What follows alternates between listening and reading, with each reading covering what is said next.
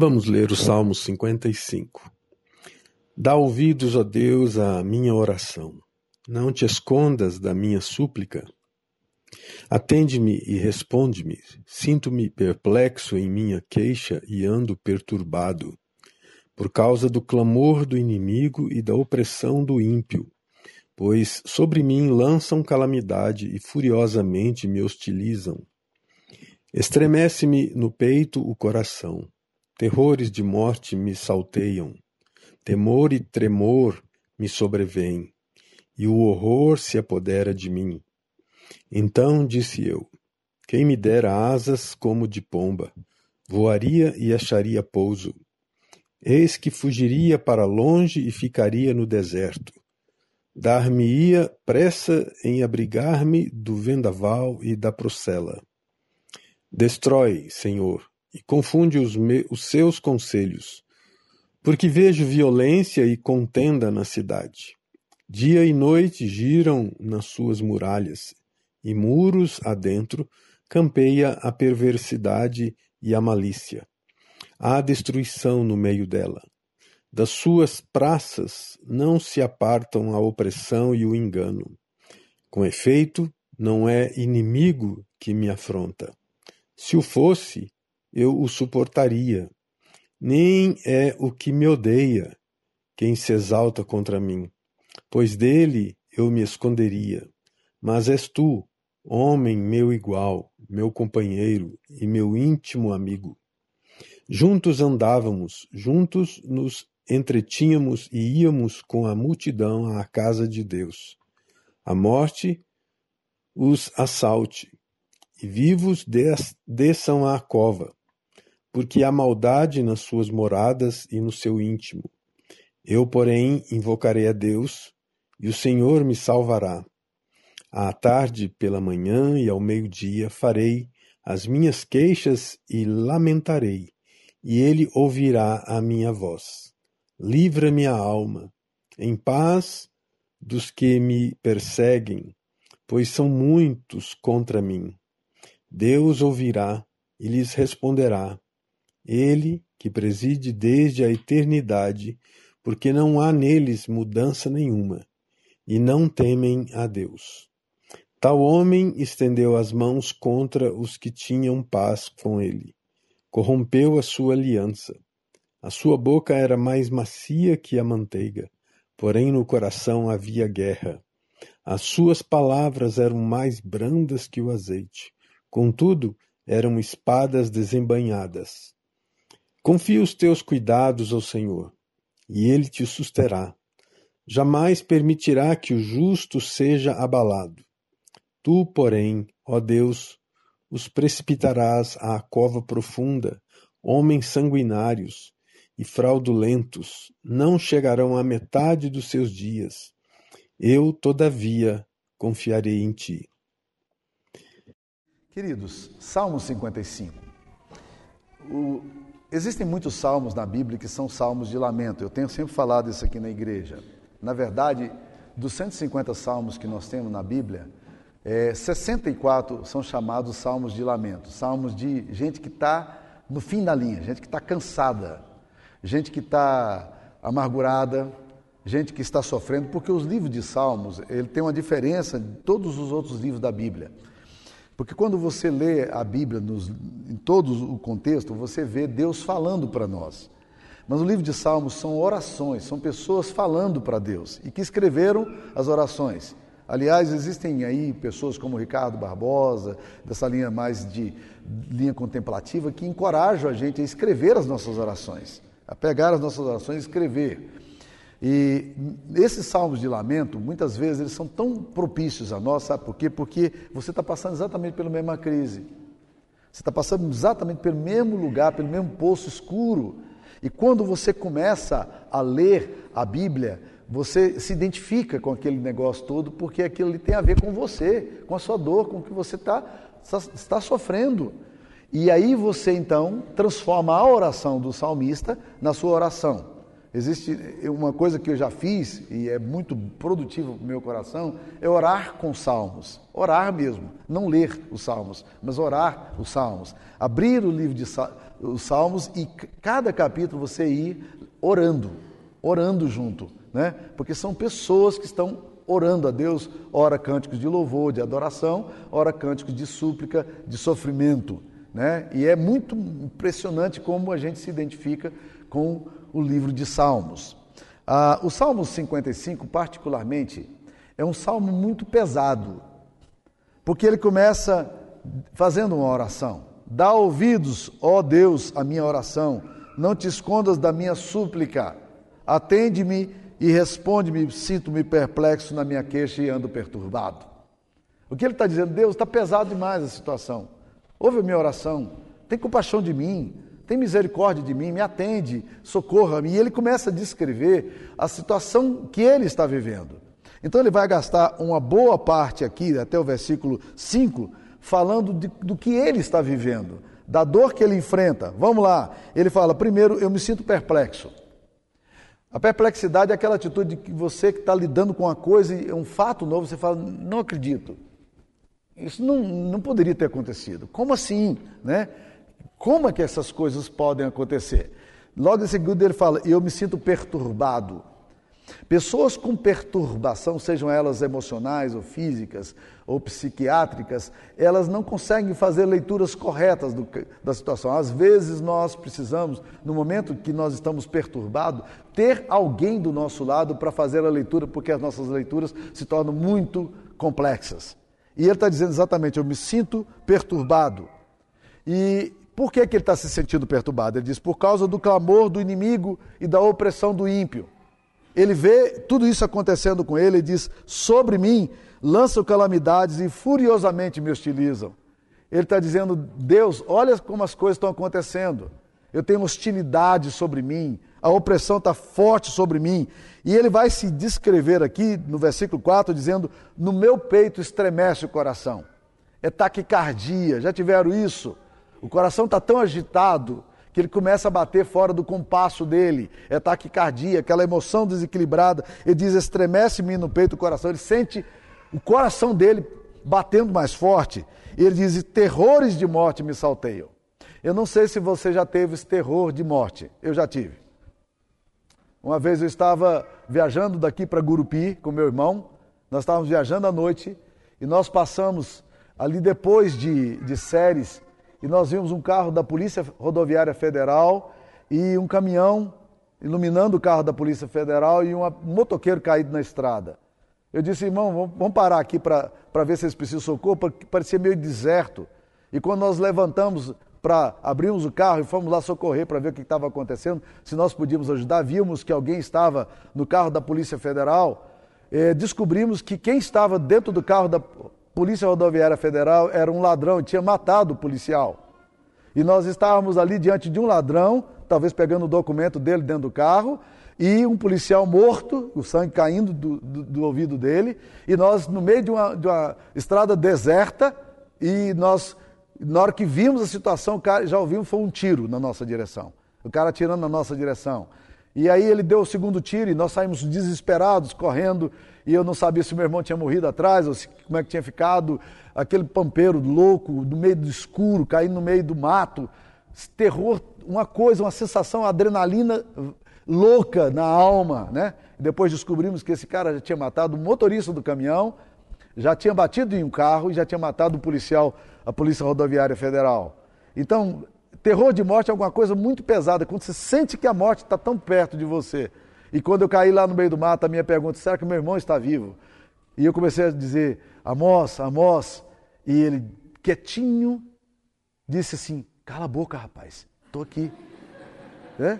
Fica quieto, não mexa o mato não, né? E aquele cara pegou o caminhão e foi embora. E parecia filme de terror, porque nós dissemos, nós temos que ir embora agora também, ué. Fomos dar a partida do carro, o carro não pegava ao lado do policial morto, né? Então, tudo que você imaginar de, de, pior poderia ter acontecido, aconteceu ali, né? Bem, não vou entrar em todos os detalhes dessa experiência macabra, mas terror de morte é uma coisa muito pesada para nós, tá? E é o que ele está sentindo. Ele fala assim no versículo, no versículo 5: terror e temor me sobrevém e horror, horror se apodera de mim. Quantas vezes nós nos sentimos nessa forma? Quantas vezes nós olhamos para a nossa vida pressões, angústias, medo, insegurança, sensação de morte, calafrio, dor. O que é que nós podemos fazer nessa hora? O que está acontecendo com o salmista? Ele vai descrever o que está acontecendo com ele. E o que ele descreve, meus queridos irmãos, é uma das piores coisas que pode acontecer. Ele descreve uma sensação, uma traição que ele está tendo, e os, os, comentaristas afirmam que isso aconteceu quando, na verdade, ele estava fugindo do palácio por causa da perseguição do seu filho Absalão. A Bíblia diz que Absalão expulsou o pai dele do, do palácio. E Davi saiu escondido na meia-noite com, com algumas pessoas que foram com ele, e ele saiu descalço, chorando, subindo, subindo o morro para ir para o deserto.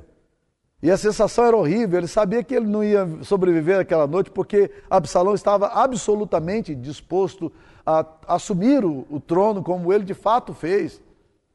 E as pessoas que estavam do lado dele, que eram seus conselheiros, alguns deles bandearam. Na política é assim que acontece. Eles foram para outra direção. E aí, é, Davi agora está completamente enfraquecido e vulnerabilizado. Ele está com seus familiares, ele, os seus filhos vão morrer, as suas esposas vão ser assassinadas. Ele sabe do cenário todo, mas o que mais destrói o coração de Davi nessa hora é a sensação da injustiça e da traição. E ele descreve no capítulo, no, no versículo 12, ele diz: Com efeito, não é o inimigo que me afronta, não é o inimigo. Se fosse, eu suportaria. Nem é o que me odeia quem se exalta contra mim, pois dele eu me esconderia. É fácil esconder de inimigo, mas como esconder do fogo, que aparentemente é amigo, mas é inimigo também. Aí ele descreve, ele descreve aqui a situação dele. Com efeito, não é o inimigo que me afronta, né?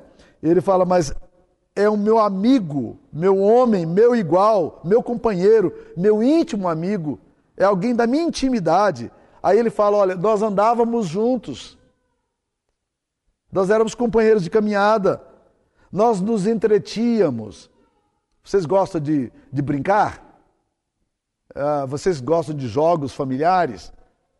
A minha família não tem muita tradição disso, mas a família da Sara, toda vez que se reúne, é para jogar. Então você vai lá em casa, tem 15 jogos, né? Aí tem sequence, tem peteleco, né?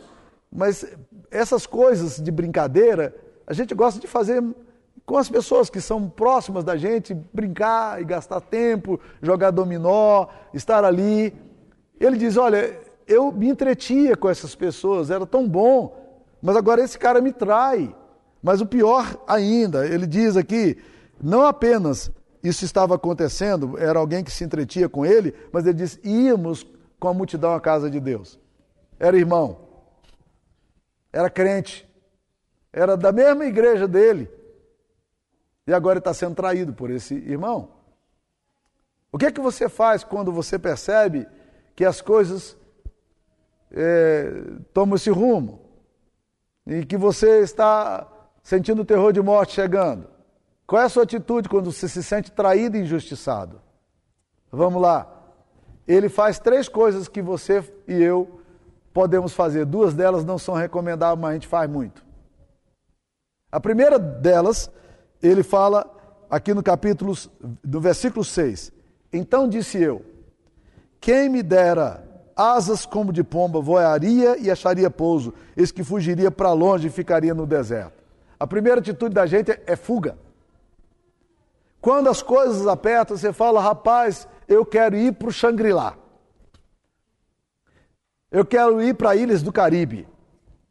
Eu quero entrar no mato, lá na fazenda do meu irmão. Eu quero ficar ali no meio daquele mato. Eu não quero ver ninguém. Eu quero ir para um lugar onde não exista sofrimento. Mas um lugar que não existe sofrimento é só no céu. Porque você vai e leva o seu problema com você. Mas essa é a atitude natural da gente, é escapismo. Nessa tentativa de fuga, muitos vão para as drogas, muitos vão para o álcool, muitos mudam, mudam mesmo, e sacrificam tudo, e perdem empregos, e desesperados desaparecem. Então essa é uma atitude muito comum da gente. Ah, se eu achar um lugar em que ninguém me veja, que eu, que eu pod poderia ter asas como de pomba, aí eu iria para um lugar onde ninguém me perturbaria, onde ninguém, eu ficaria no deserto, eu não quero ver ninguém. Muitas vezes esse, essa é a atitude que nós temos quando nós enfrentamos situações semelhantes. Nós olhamos para as coisas e nós também queremos fugir. É interessante para nós desaparecer. Eu não quero contato com ninguém. Já se sentiu assim alguma vez na vida? Sou normal. Nada diferente. É isso mesmo que a gente normalmente faz. Mas vamos lá. A segunda atitude que ele faz é um pouco mais radical.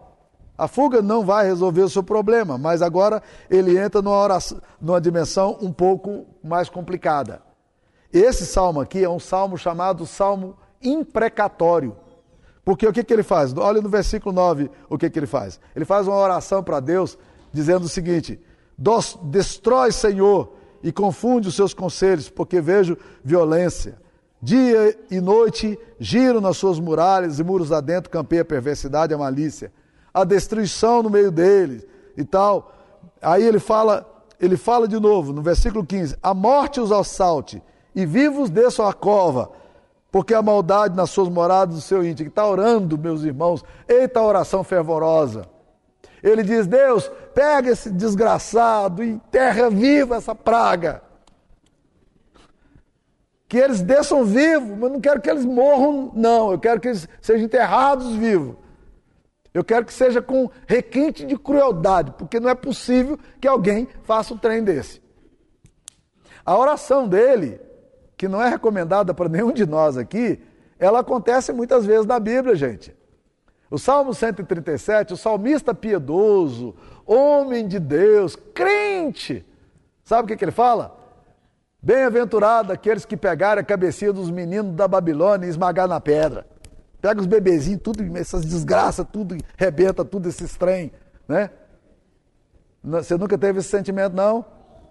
Oh, que essa praga morra, que acabe essa família inteira, esse trem malvado, né?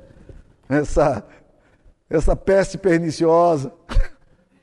Gente, esses sentimentos todos passam na gente.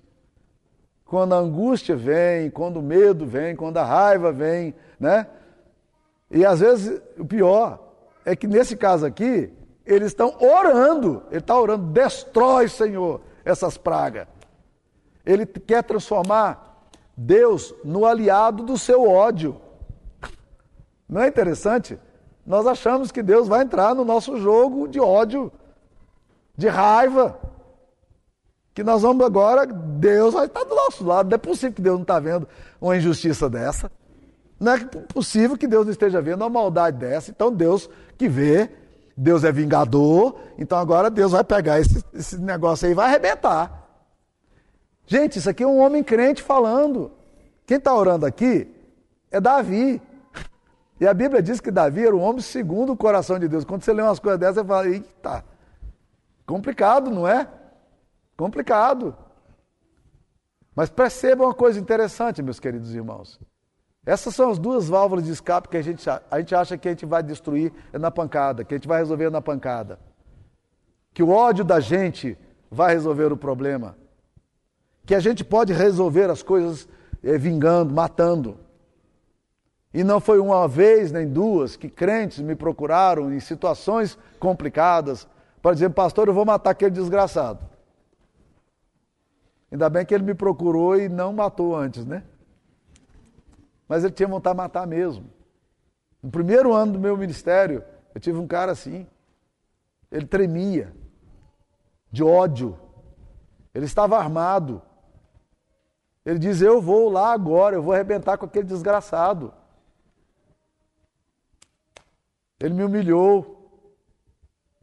Ele não poderia ter feito isso comigo. Mas eu sabia que aquela dor dele, naquele momento, era a dor de um, de um homem que estava no profundo sofrimento.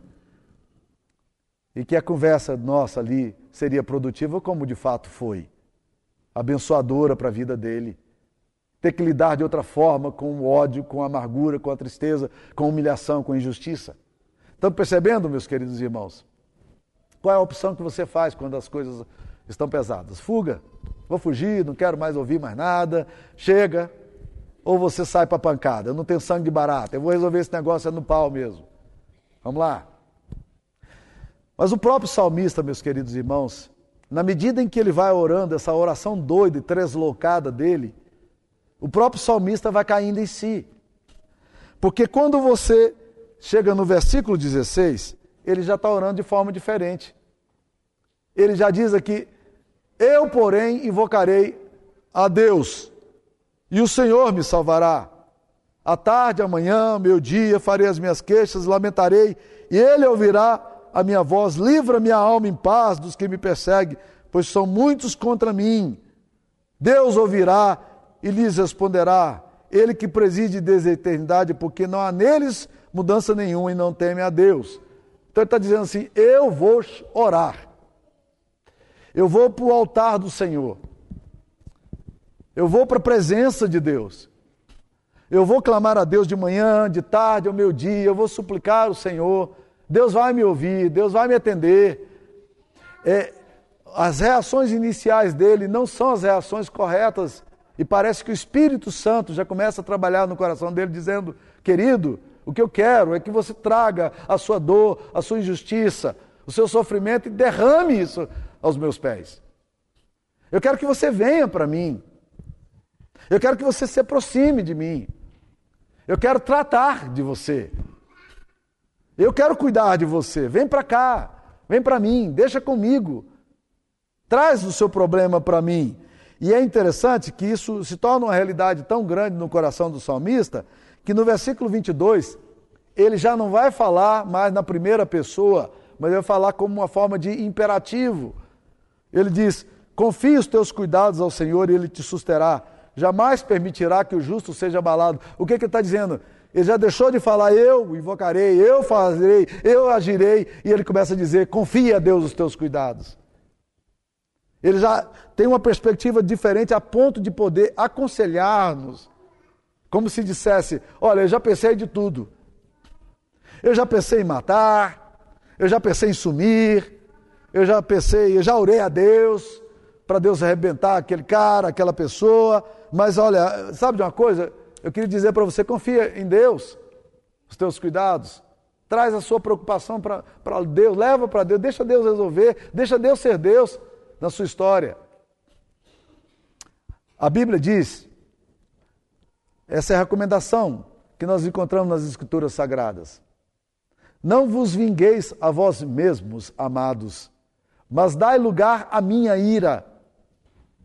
Porque assim diz o Senhor: A mim me pertence a vingança, eu retribuirei, diz o Senhor. Estão percebendo, meus queridos irmãos, como é interessante isso? A exortação da palavra de Deus é que nós possamos deixar que Deus trate da afronta que a gente recebe. O que o texto da Bíblia nos ensina é maravilhoso. É como se Deus dissesse assim: a mim me pertence a vingança, deixa comigo esse negócio. Isso não é problema seu. Você não tem que resolver isso. Isso é problema meu, coloque para mim, deixa comigo, eu vou cuidar disso. Ah, mas é tão complicado esse negócio, meus queridos irmãos. A gente quer fazer as coisas pelos nossos braços. A gente quer fazer as coisas pela nossa agressividade, pela nossa violência. A gente quer fazer as coisas do, na carne. E Deus está dizendo: deixa comigo, traz para mim. A coisa mais difícil que nós encontramos é realmente aprender a descansar em Deus e a entender que Deus é que tem que cuidar. Não é problema meu. Não me interessa. É o Senhor que tem que tratar. Fugiu da minha esfera. Eu não tenho controle sobre isso. Mas o Senhor tem. Deixa com Ele. Confia, Senhor, os teus cuidados. Ele jamais permitirá que o justo seja abalado. Confie em Deus, descanse em Deus. Deixa Deus tratar. Ele diz: a mim me pertence a vingança, eu retribuirei. Então, não te deixes vencer com o mal, mas vence o mal com o bem. Você já tentou enfrentar o mal com o bem? Você já tentou, de fato, enfrentar o mal com o bem? Gente que está com a metralhadora em cima de você, pá, pá, pá, e você levanta a bandeirinha branca e, e expõe o seu corpo e o cara. Já fez isso? Aí na hora que você levanta a bandeirinha branca e ele te metralha de novo, você diz: esse negócio aqui do bem não vai resolver coisa nenhuma, cara. E você pega a arma que está do seu lado, a bazuca é sua, e aponta para o lado e diz: vou destruir, destruir o bunker desse cara. Aí você solta a bomba, bum, né? Rebenta essa desgraça, que trem, né? Não é assim, gente. Sejamos honestos. Você acredita que o bem pode vencer? Você realmente acredita que o bem vencerá? Não te deixes vencer do mal, mas vence o mal com o bem? Você crê nesse, nesse fato? Deixa eu te dizer. Você é soldado. Você não é general. Estratégia de guerra não é com você. Estratégia de guerra é com o general. E é ele que está te dizendo: eu retribuirei. Deixa comigo. As suas armas. Baixa. Não te deixes vencer o mal. Você não vai vencer mal com mal. Essa geografia do ódio, do mal, não é nossa geografia. A nossa geografia é diferente. É um território diferente. É um território palmilhado pelo perdão, pela graça, pela misericórdia. É aqui que nós vamos caminhar, porque esse lugar aqui é o lugar onde o diabo não consegue andar. Se você vai para o território do mal, o território do mal é onde ele vai te destruir. Então não entra lá. Ele conhece todos os, os caminhos sinuosos dali, mas ele não consegue lidar com o bem. O mal é destruído com o bem. E sabe quem disse isso? A palavra de Deus. A mim me pertence a vingança. Deixa comigo. Eu que trato dessas questões. Fique tranquilo. Sossega, descansa. E isso muda todo o quadro. Como é que você tem tentado resolver as aflições da sua alma? Fugindo? Essa é a opção mais, mais politicamente correta que nós muitas vezes fazemos. Fugindo? A opção menos politicamente correta é matando, é violentando, é agindo com mal, é respondendo mal com mal. Essa é, não é politicamente correta, não, mas é, é a que nós achamos que muitas vezes resolve. O mal vai vencer o mal, não o bem vencer o, o mal. Mas o que a Bíblia está nos ensinando aqui nessa manhã, e é maravilhoso isso, confia ao Senhor os teus cuidados Seja o menor cuidado que for, confia o Senhor. É dele, somente dele o trabalho. O seu trabalho é confiar nele. É isso que a palavra de Deus está nos ensinando nessa manhã. Vamos orar? Senhor Jesus, obrigado pela tua palavra, pela orientação que ela nos dá. Ó Deus querido, que profundo efeito a palavra do Senhor tem para a nossa vida, para a nossa dinâmica, para a nossa família, para a nossa história. Como é bom saber que o Senhor é Deus e é o Senhor que trata de todas as coisas mais difíceis, mais pesadas. O Senhor é quem cuida de tudo e nós te adoramos por isso, Senhor. Obrigado, Deus querido, por poder descansar no Senhor, por saber que o Senhor nos ama, que o Senhor nos protege. Nós te adoramos, nós te bendizemos em nome de Jesus. Amém. E que a bênção do Deus Pai, Filho e Espírito Santo esteja convosco, irmãos, e com todo o povo de Deus, hoje e sempre. Amém.